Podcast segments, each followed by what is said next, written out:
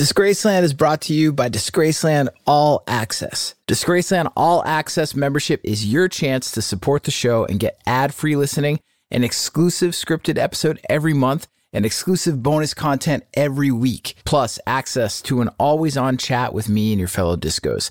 Visit disgracelandpod.com slash membership or just click on the link in the show notes for this episode. Disgraceland is a production of Double Elvis.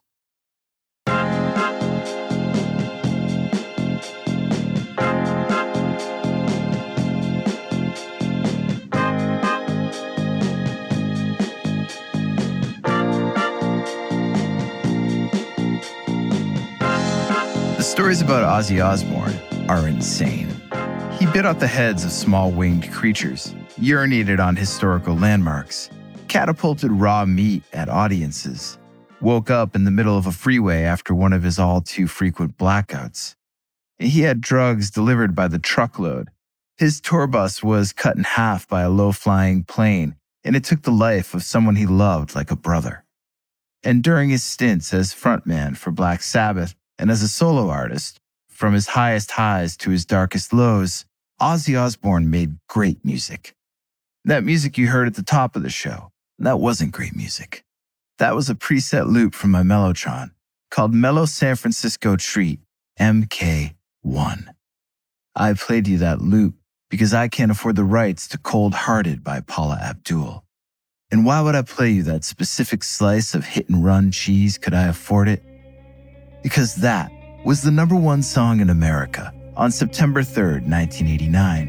And that was the day that Ozzy Osbourne woke up in a prison cell, charged with a heinous crime that he couldn't even remember committing. On this episode, headless animals, soiled landmarks, truckloads of drugs, and the Prince of Darkness himself, Ozzy Osbourne. I'm Jake Brennan, and this is Disgraceland.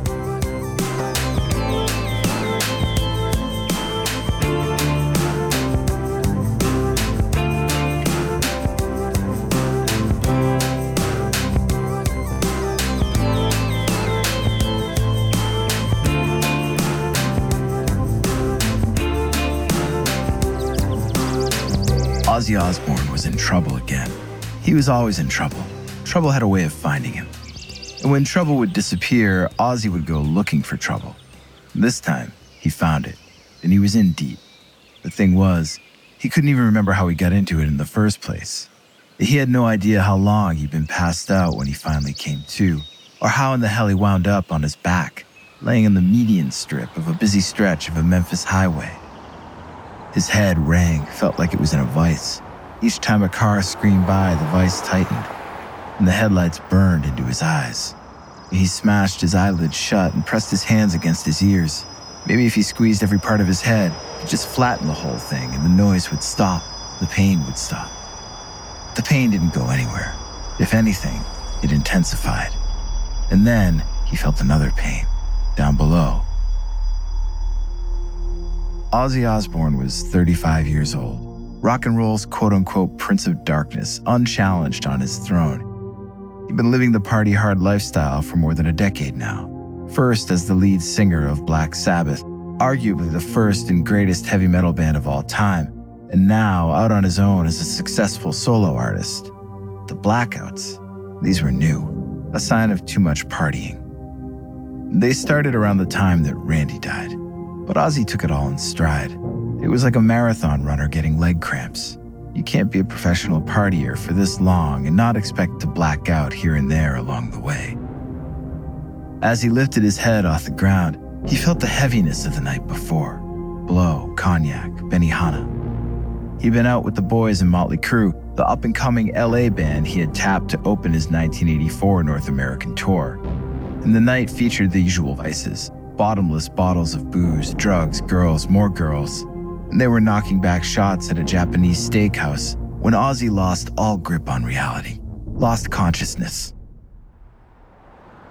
And now he was here, stuck inside of Memphis with the immobile blues again, in the middle of the goddamn highway to boot. Man, he had to take a leak. But first, he had to get himself the hell out of the way. Ozzy bobbed and weaved across three lanes of oncoming traffic to get to the side of the highway. It may as well have been 30 lanes. Felt like that arcade game with the frog. His knees buckled as each giant hunk of metal roared by.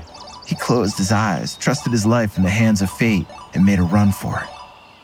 He made it, thankfully, surprisingly. And on the side of the highway, he felt reinvigorated and mostly awake. He needed a drink to take the edge off. But first, he had a piss, like a racehorse. In 1984, Ozzy Osbourne was his own racehorse. He'd been groomed for this lifestyle. With his Black Sabbath bandmates Tony Iommi, Geezer Butler, and Bill Ward, Ozzy Osbourne invented heavy metal. Sabbath's 1970s albums with Ozzy contained some of the heaviest music of all time. The band deployed rhythm, groove, and space via back-breaking guitar riffs and skull-crushingly simple power that is, to this day, unmatched in its originality and authenticity.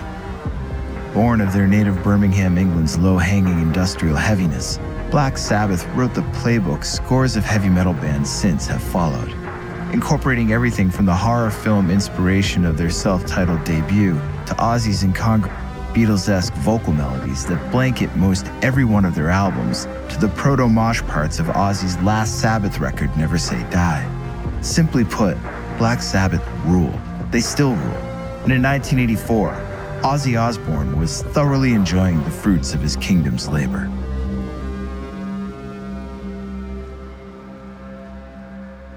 On this particular morning, though, it would take more than a morning cup of joe to power rock and roll that was the heaviest of the heavy. First, it was pints of bitter, lager, stout, then speed, pills, the stuff to get you going, the stuff to keep you going. And that was just breakfast. Whatever Ozzy took the day before wouldn't cut it the next day. Every day, the stakes were higher. By the late 70s, Ozzy's daily regimen had escalated to a mix of beer, weed, cognac, speed, cough syrup, barbiturates, acid, and cocaine. He called it waffle dust because it would keep you up till breakfast. He did so much coke that he tore his epiglottis in half. Half severed, it hung down the back of his throat and nearly choked him to death. Loaded on every conceivable substance, Ozzy felt the need to defend whatever title or reputation he'd garnered up to that point against the hard partying upstarts in Motley Crue, who aspired to take heavy metal bacchanalia to a level yet unseen. But Ozzy was so gonzo that when it came to his own antics, he wasn't even sure what was true and what was a myth anymore. Did he really snort a line of ants off of a popsicle stick or the side of the road? He couldn't remember, but it sure sounded like something he would do. He did remember when he bit the head off that dove. That really happened. CBS Records headquarters, 1981, Century City, suits, execs, PR cronies, squares, all of them and Ozzy Osbourne making like his hero John Lennon and starting over. Starting a solo career, that is. Black Sabbath were moving on without him, with that munchkin Ronnie James Dio, and Ozzy had something to prove. He had brought these doves to the meeting, and he was supposed to release them as a gesture of peace. And that was the gag, let them fly around the room in a real kumbaya moment. Instead, ever the entertainer or ever the troublemaker, Ozzy pulled a real Prince of Darkness power move. He sat on the arm of one of the PR executive's chairs, slowly and surprisingly pulled a dove from his pocket. Some of the suits caught the move. What the fuck? Ozzy had that gleam in his eye, that schoolboy troublemaker smirk. He scanned the room. He could feel the tension, all eyes on him, and he loved it. It's just like being on stage. What the fuck was Ozzy about to do? His smirk widened into a shit eating grin. He then slowly brought the dove from his pocket to his mouth opened his mouth, and bit down, snapping the little bird's head clean off. A round of gore induced moans from the conference room full of executives and industry brass. Ozzy opened his mouth slowly, somehow maintaining that troublemaker smirk. The dove's head fell out and onto the lap of the executive sitting to his left. The CBS executives in the room couldn't believe what they'd just seen. The feathers, the busted beak, the blood, all of it goateeing around Ozzy Osbourne's mouth, and that shit eating grin and they promptly threw him out of the room. Instantly, the story was legend. Word spread throughout every boy's bathroom in every high school in America in between puffs of Marlboro Reds. Ozzy Osbourne was fucking crazy. Damn right I bought my copy of Blizzard of Ozz. And then there was the story about the bat. Ozzy did remember that one. That really happened. That was at the Veterans Auditorium in Des Moines, January 20th, 1982. 8,000 rabid Ozzy Osbourne fans, Diary of a Madman tour, Randy Rhoads, Rudy Sarzo, Tommy Aldridge standing in place behind Ozzy between songs. The show was hot, the crowd hyped, and the bat was hurled towards the stage by a fan. Ozzy grabbed it quick, assumed it was a fake. The crowd went batshit, no pun intended. Was he gonna do it? Really? Was Ozzy really going to do it, just like the rumored biting of the dove? Ozzy wrapped his teeth around the bat's tiny head and bit down. The crowd went crazy. Ozzy felt that familiar sensation of winged animal blood running down his chin and just went with it. Fuck, he thought. I've done it again. Ozzy also remembered pissing on the side of the Alamo, also 1982. Ozzy had gotten good and drunk in his hotel room. His manager and soon to be wife, Sharon Levy, had left with all of his clothes. She knew that the odds of Ozzy finding trouble were greatly reduced when he was drunk in a room and had no clothes to wear. But she left one of her green evening dresses behind, and Ozzy was nothing if not adaptable. So, Ozzy put the dress on, grabbed his bottle of Courvoisier, and hit the streets of San Antonio. He was scrambling past the Alamo like a non committal drag queen when he felt his bladder inflate.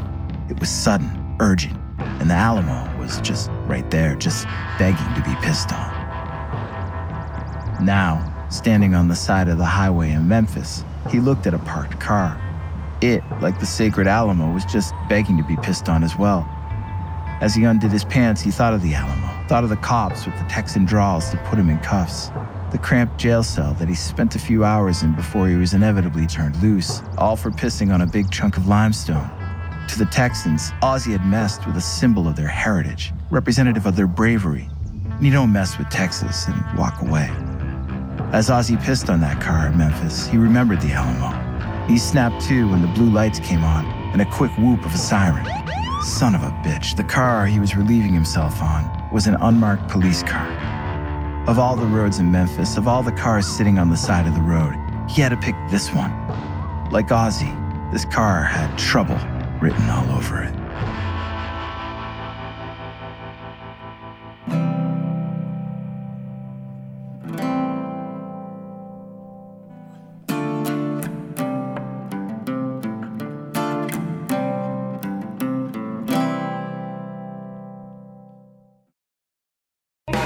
Discos, it's Jake here. Thank you so much for listening to Disgraceland. Your support truly means a lot to me, and it's because of you that my team and I are able to make this show. If you want more Disgraceland, if you want more regular interactions with me and the community of Disgraceland listeners, or if you simply want to listen to the show ad-free, go to disgracelandpod.com slash membership or just click on the link in the show notes for this episode. For just five bucks a month, you can listen to every episode of Disgraceland ad-free.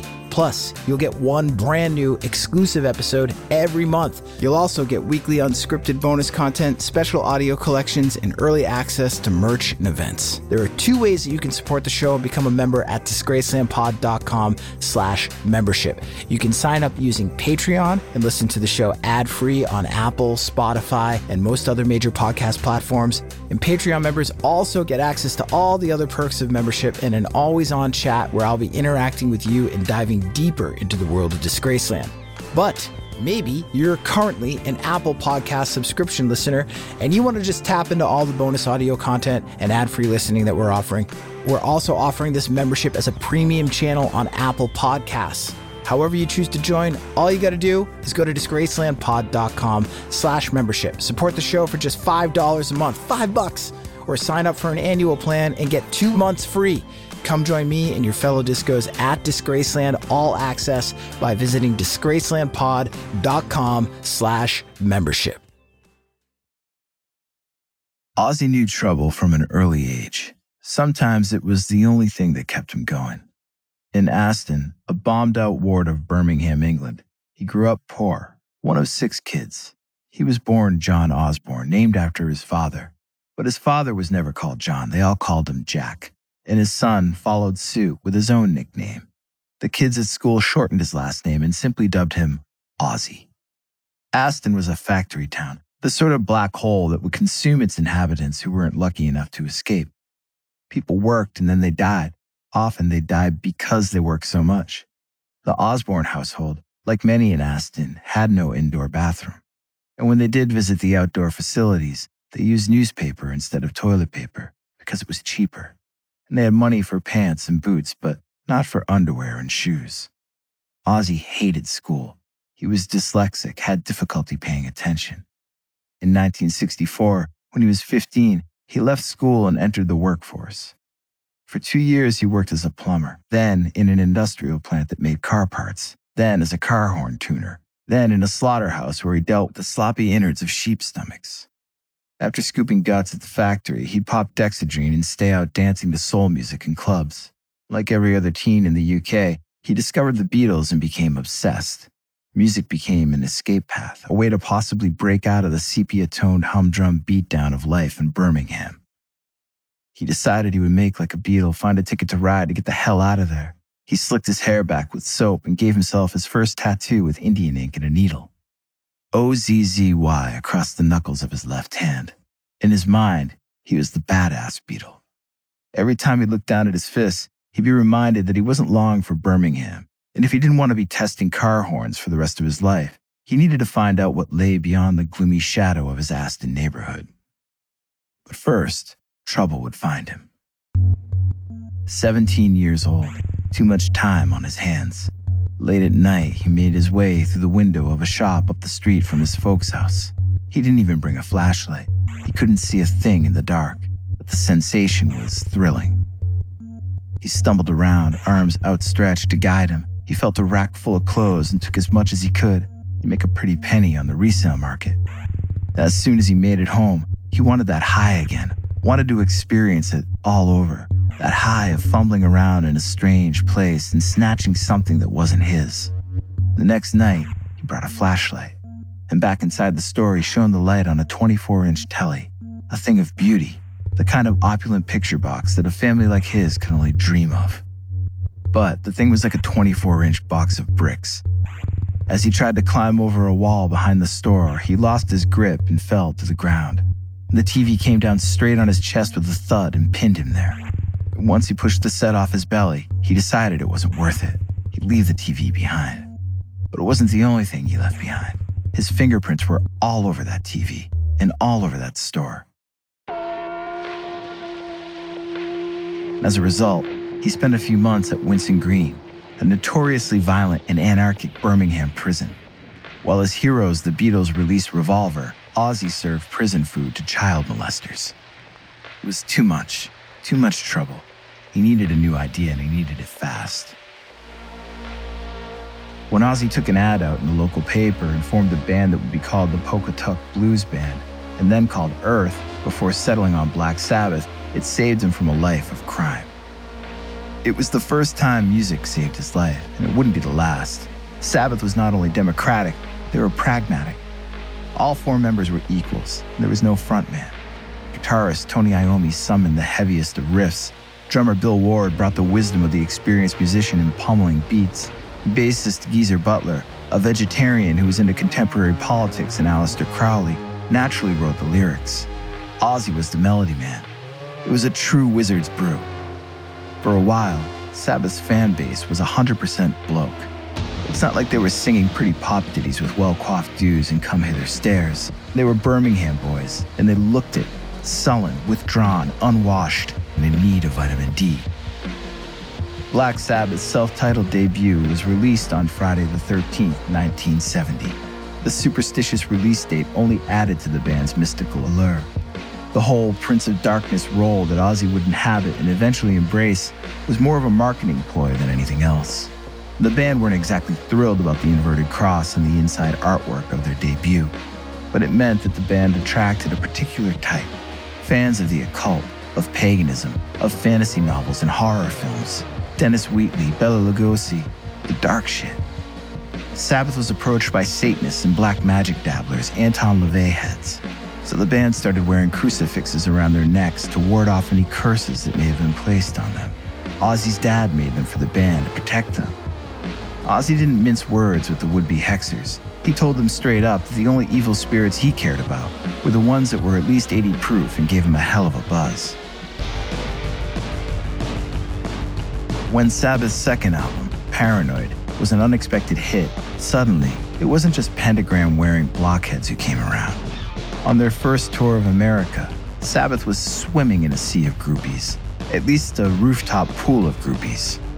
At a Holiday Inn in California, Ozzy ascended to the hotel's roof to find a veritable orgy in full swing. So, while making music destined for rock's hallowed canon, Black Sabbath also busied themselves with drafting a blueprint for the cliched sex, drugs, and rock and roll lifestyle. And by 1972, the band was fully out of control. They decided to record their fourth album in Los Angeles and rented 2002-3 Stradella Drive in the exclusive neighborhood of Bel Air. The opulent mansion was owned by John DuPont, heir to the DuPont fortune, and 20 years later, the convicted murderer of an Olympic wrestler. Six bedrooms, seven bathrooms, one swimming pool, a movie theater. The place was extravagance incarnate, and Sabbath looked forward to defiling it. And they were there for two months while they recorded what would become Volume 4, a record they wanted to name Snowblind, which was also one of the songs they recorded, one of the greatest songs they ever recorded. Snowblind is a succinct encapsulation of that particular moment in the band's lifespan, spent high to the gills on cocaine. The record cost about $60,000 to make, but the cocaine cost them closer to $75,000. You couldn't walk into the next room without tripping over another cardboard box full of the little sealed vials. Cocaine was delivered whenever they needed it, which was pretty much always. Occasionally, they'd find their way to the record plant in LA to make music. And for a band that recorded the entirety of their first three albums in what was less than a total of three weeks, having two months to work on one record was both an eternity and a luxury. It was hard to keep track of all the people who came by Stradella Drive. And there was one guy who hung around all the time. He didn't fit in. He had great posture, press suits, dark sunglasses, didn't say much, was always there when the Coke truck pulled up. It was too obvious, Ozzy thought. He's a narc. What if he's a narc? Why wasn't he more undercover? Look at him. He clearly was not one of them.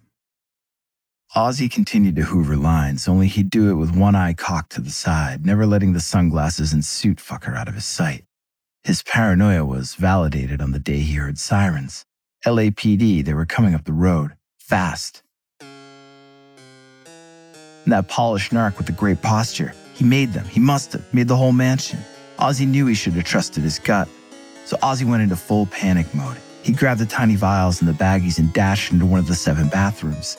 The vials and baggies were turned upside down, powder and grass at the porcelain. He slapped at the toilet handle and it all swirled away. He grabbed another handful of drugs, and those followed. They started down, and then there was a wet clunk, and the toilet's guts and the murky coke weed water burbled back up. Ozzy had clogged the damn thing. Ozzy slapped at the handle some more, but the water in the bowl kept rising. He heard the sirens get louder. Any minute now, the cops would be banging on that front door and there were six more bathrooms. Ozzy lumbered out into the living room and found six unsuspecting roadies paralyzed with fear. He yelled at each of them to grab a handful of the stash, split up, and work as a team. Pick a bathroom, find a working toilet, flush it, all of it. They all snapped to attention, took as much as they could in their arms, and fled in opposite directions. There was still too much stash left over. Ozzy heard tires pull up outside, heard the slam of at least four car doors in quick succession. Shit, they were gonna be cooked as soon as LA's finest walked in through the door. And the cocaine had to go. If the cops caught them with this much blow, they'd never tour again. Ozzy made a split decision. Band member, crew member, groupie, friend of a friend of a friend, it didn't matter who you were. If you were in the room, you were now part of phase two. The cocaine had to disappear. Up their noses, now. They all dropped to their knees, sealed vials popped open, piles of waffle dust hit the floor, nose snorted, sucked, sniffled, presto and the blow was burning holes in all of their sinus cavities when they realized the cops were only there simply to respond to an emergency call switch that had been tripped. The police didn't even make it through the door. The crazy train didn't slow down. And a few years later, in 1978, Black Sabbath grew tired of Ozzy's antics, which was nuts because the whole band was just as engaged in the destructive, unholy trinity of sex, drugs, and rock and roll.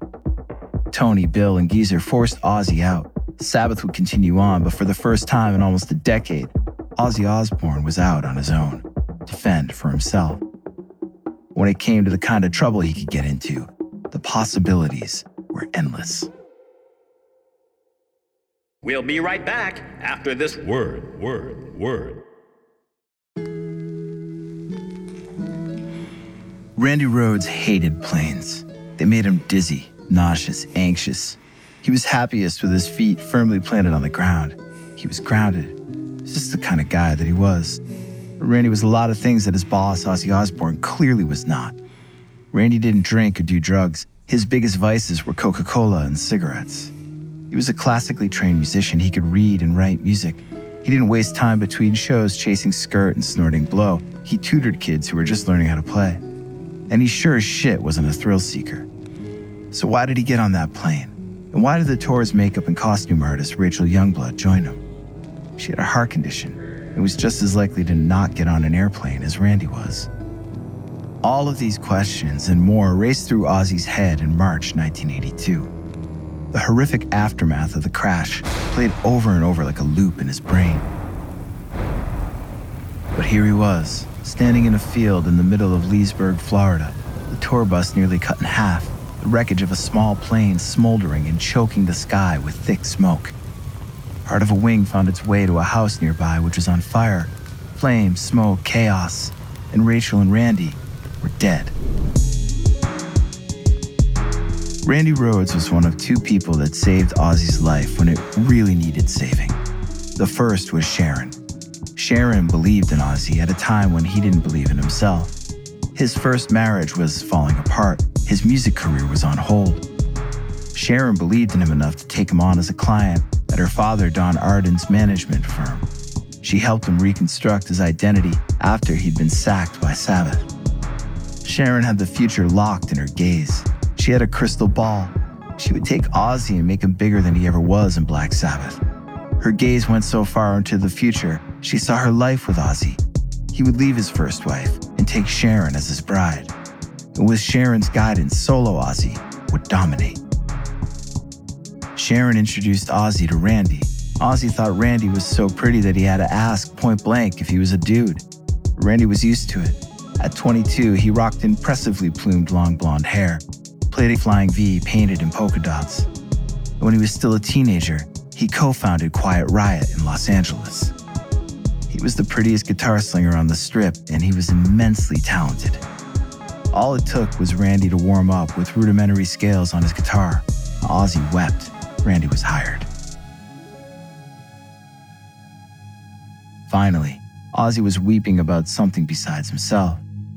He had spent the majority of a two month period feeling sorry for himself in a room at Le Parc Hotel in West Hollywood.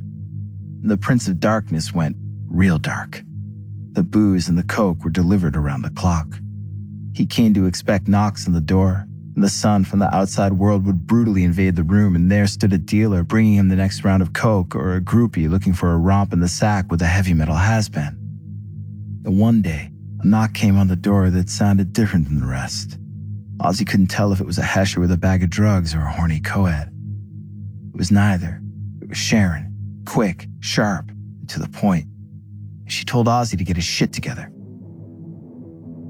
With Sharon managing him and Randy playing blistering leads by his side, Ozzy Osbourne was unstoppable. His first solo record, 1980's Blizzard of Ozz, was certified gold, platinum the year after that. One of its singles, Crazy Train, peaked at number 9 on the mainstream rock charts in the US. Diary of a Madman followed the next year. It was another resounding success. Flying High Again, the lead-off single, went to number 2 on the US charts. It was just like Sharon had envisioned. Ozzy was on top. His reputation as a crazy performer was the tops too. His insane stage show included a mock execution, a catapult that flung raw meat at the audience, and the aforementioned occasional animal who was unknowingly beheaded.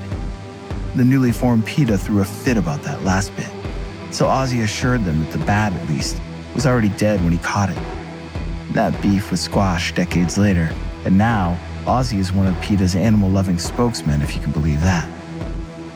The Blizzard of Ozz band toured, melted faces, and rendered Black Sabbath nearly irrelevant. Ozzy was the future. It was on that tour in March of 1982 that Randy confided in Ozzy in the back of the bus. Randy told Ozzy he was tired of touring. He was ready to wrap it up, start a new chapter, maybe go to college. Randy wanted off Ozzy's crazy train sooner than later. Ozzy told Randy they'd talk about it another time, poured himself another gin and tonic, and then passed out. Ozzy awoke the next morning to the sound of metal on metal, the sound of a quick demonic screech, the sound of life going off the rails. And then he could feel the world rumbling around him from below, something low and mean to counter what was up top. In his ears, a high pitched death squeal, tinnitus on 10. And there were flames, he could feel them. There was smoke, it was filling his nostrils. His first thought was that a house had been dropped square onto his tour bus. His head was heavy, his eyes were bloodshot. The gin from the night before still coated his tongue. He smelled gasoline, smelled something burning, smelled death, destruction. Ozzy was dazed, hungover, panicked. It was like he was in a waking dream, some sort of post traumatic Sabbath stress slash apocalyptic vision come to life.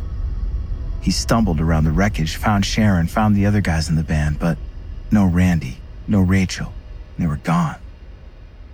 What in the hell, Ozzy wondered, had just happened? Only later did he find out. The tour's bus driver, Andrew Aycock, pulled a Casey Jones the night before. He was driving high on cocaine, so doped up to endure, he would stay up all night to keep the tour rolling on to the next city. But the AC in the bus was on the fritz, and Andrew stopped at a bus depot to see if he could get the cooler working while half the tour slept off their highs. The bus depot in Leesburg also had an airstrip, and as a surprise to those who were awake, Andrew revealed he was a pilot. There was a Beechcraft Bonanza, a single engine six seater plane parked at the depot, and they were making good time. Andrew looked at the Beechcraft Bonanza and then back to Randy and Rachel, who were stretching their legs outside. How about it? he asked. Want to get up high, the friendly skies? And they'd go up and come back down in a flash, and then they could get on with the tour. The Beechcraft Bonanza airplane has an infamous nickname, the Doctor Killer. It is referred to as such due to a high number of high profile crashes involving wealthy hobby flyers who underestimated the power of the small plane and after losing control of the aircraft, wound up dead. Andrew's impromptu flight would only add to the plane's reputation. They climbed into the Doctor Killer with Andrew at the wheel, and they were airborne quickly, didn't ascend too high. Before too long, the plane looped back around, adjusted its course, and began to descend straight for the idling bus. As soon as they got close, close enough to see through the windows at the sleeping tour crew inside, they knew they were in trouble. The doctor killer was coming in hot. Andrew pulled up on the yoke. The whole plane shook as it struggled to rise. The plane's wing dug into the top of the tour bus, bending the bus in half. The collision happened within the blink of an eye, and the destruction was swift. Death from above. Did Andrew try to clip the bus as a joke? Just another prank pulled by a tour full of pranksters? Or was he just careless, tired from driving, tired from being high, and Icarus underestimating the doctor killer. Andrew Aycock died in the crash along with Randy Rhoads and Rachel Youngblood and took any answers down with him. To this day, no one knows what happened. Some think it was the result of a careless or wasted bus driver turned airplane pilot out on a lark, the deadliest of fuck ups. Ozzy was devastated. He had brought trouble to Randy, put him in the bus with Andrew, high on cocaine, put Randy in the crosshairs. It was almost too much to bear. Ozzy wasn't sure he could move on, but he had to try. Probably easiest just to forget it all, get it off his mind. Booze would help, so would pills and blow. He wouldn't remember much of anything, including why, years later, he'd wake up alone in a cold jail cell.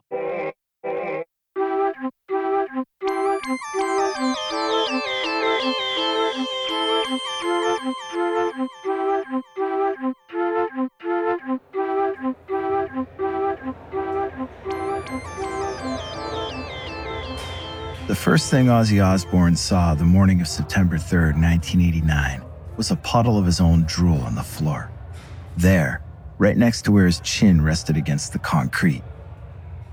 His eyes blinked open, his lids were thrown back by the rapid movement beneath them. so rapid, so forceful that his lids couldn't keep things under control anymore, and they opened under extreme protest. Ozzy was thrust violently from a dream into this. This wasn't a dream. If it was a dream, it would be a nightmare. He was most definitely awake, alive. He lifted his head, looked around. He was in a small, cramped jail cell, and the floor was dirty, sticky, soiled, it smelled like piss and vomit smelled like the raw meat catapult he used on stage after a show and before they hosed it down. He heard a scream from a deep, gravelly voice bounce down the hallway, heard the sound of something hard rapping against metal bars, the clang of doors ringing shut and clamoring open. What in the hell am I doing here? Ozzy thought to himself. It hurt his brain to ask himself a simple question, like the devil himself had smacked him upside the head and left him to rot alone on a dank, sticky, piss stained floor. What had he done? Knocked someone's block off in a bar fight? Liberated the head off another winged mammal? Did he murder someone? He genuinely had no clue. His head pounded, his ears rang. He called out for help, and the sound of his voice just echoed down the dark hallway. And the blackouts were still happening. It was one thing when Ozzy was the only one affected by his comatose detours, when it was just his life on the line when he woke up in the median strip in Memphis, when he passed out cold on the tour bus. It took him a while to get to this point. Shortly after Randy's death, Ozzy had a breakdown. Once the IV drip of sedatives stabilized him, he went right back to the hard stuff. He and his first wife were finally divorced. He married Sharon, but even their courtship was rocky. Ozzy would go full Ozzy, drink too much, snore too much, sleep around too much, and Sharon would throw her engagement ring into the wind and they went through over a dozen rings before they got hitched. Sharon had Ozzy check into the Betty Ford clinic. As soon as he checked out, he was back on the hunt for trouble. He learned how to be sneaky. He hid vodka bottles in the oven. He installed outdoor lights in his garden, not because he caught the bug to plant carrots and beans at all hours. The lights were there so he could find the bottles of booze he had buried in the vegetable beds when he went searching for them late at night. And then he tested positive for HIV. He didn't actually have HIV but his immune system was so busted from all the alcohol and drugs that it thought he had the virus. The doctors had to run the test a few times to make any sense of it. The lab had never seen results like these near fatal amounts of alcohol and cocaine in his bloodstream. And never mind his body thinking it had HIV, his body had no right to be functioning at that moment. Ozzy's body was blacking out on him just like his mind. And through it all, he remained a vital cog in the American heavy metal machine. Next to blistering albums by Metallica, Judas Priest, and Slayer, his 1986 record, The Ultimate Sin, was his highest selling to date. Its single, Shot in the Dark, was an instant metal classic. His next album, 1988's No Rest for the Wicked, peaked at number 13 on the Billboard 200. The 80s were big for Ozzy, but damned if he could remember any of it. Just like he couldn't remember why he had woken up in a puddle of his own spit in a jail cell on this foggy morning in September 1989. He couldn't remember the night before, walking down the stairs in nothing but tidy whities, sitting next to Sharon on the couch. He couldn't remember telling her he had no choice but to kill her, to end her life, right then and there. In the moment, it was clear as day. Sharon was gonna die.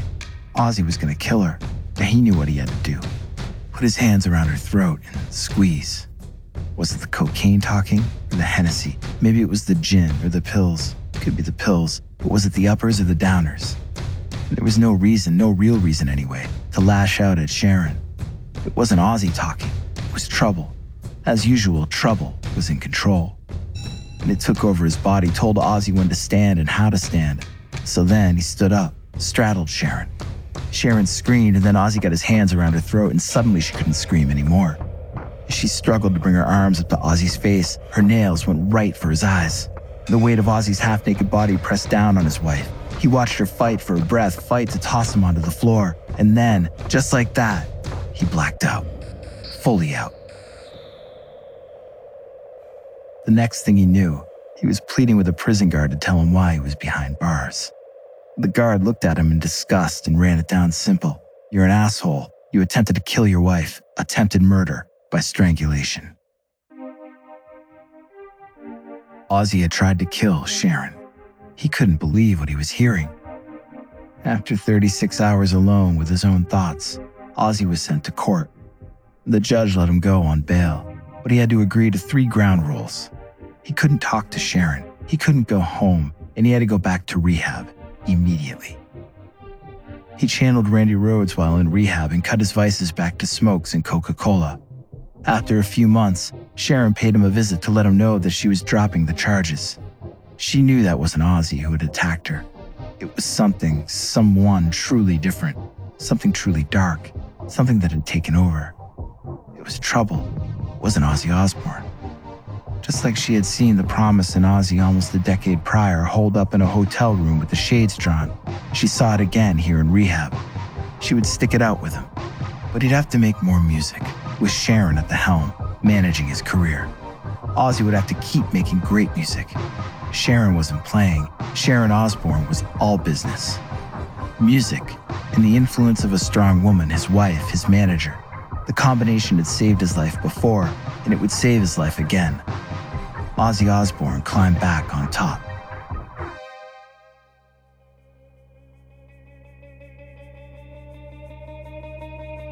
No more tears. Mama, I'm coming home. Ozzfest. With Sharon Osbourne and the music guiding him, Ozzy Osbourne would never again let trouble lead him all the way astray, lead him to total disgrace. I'm Jake Brennan, and this is Disgraceland.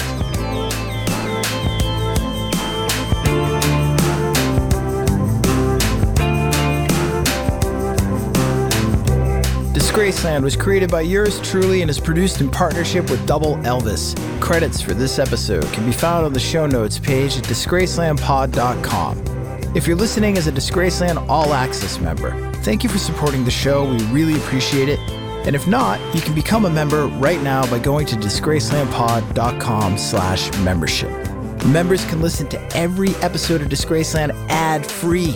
Plus, you'll get one brand new exclusive episode every month, weekly unscripted bonus episodes, special audio collections, and early access to merchandise and events.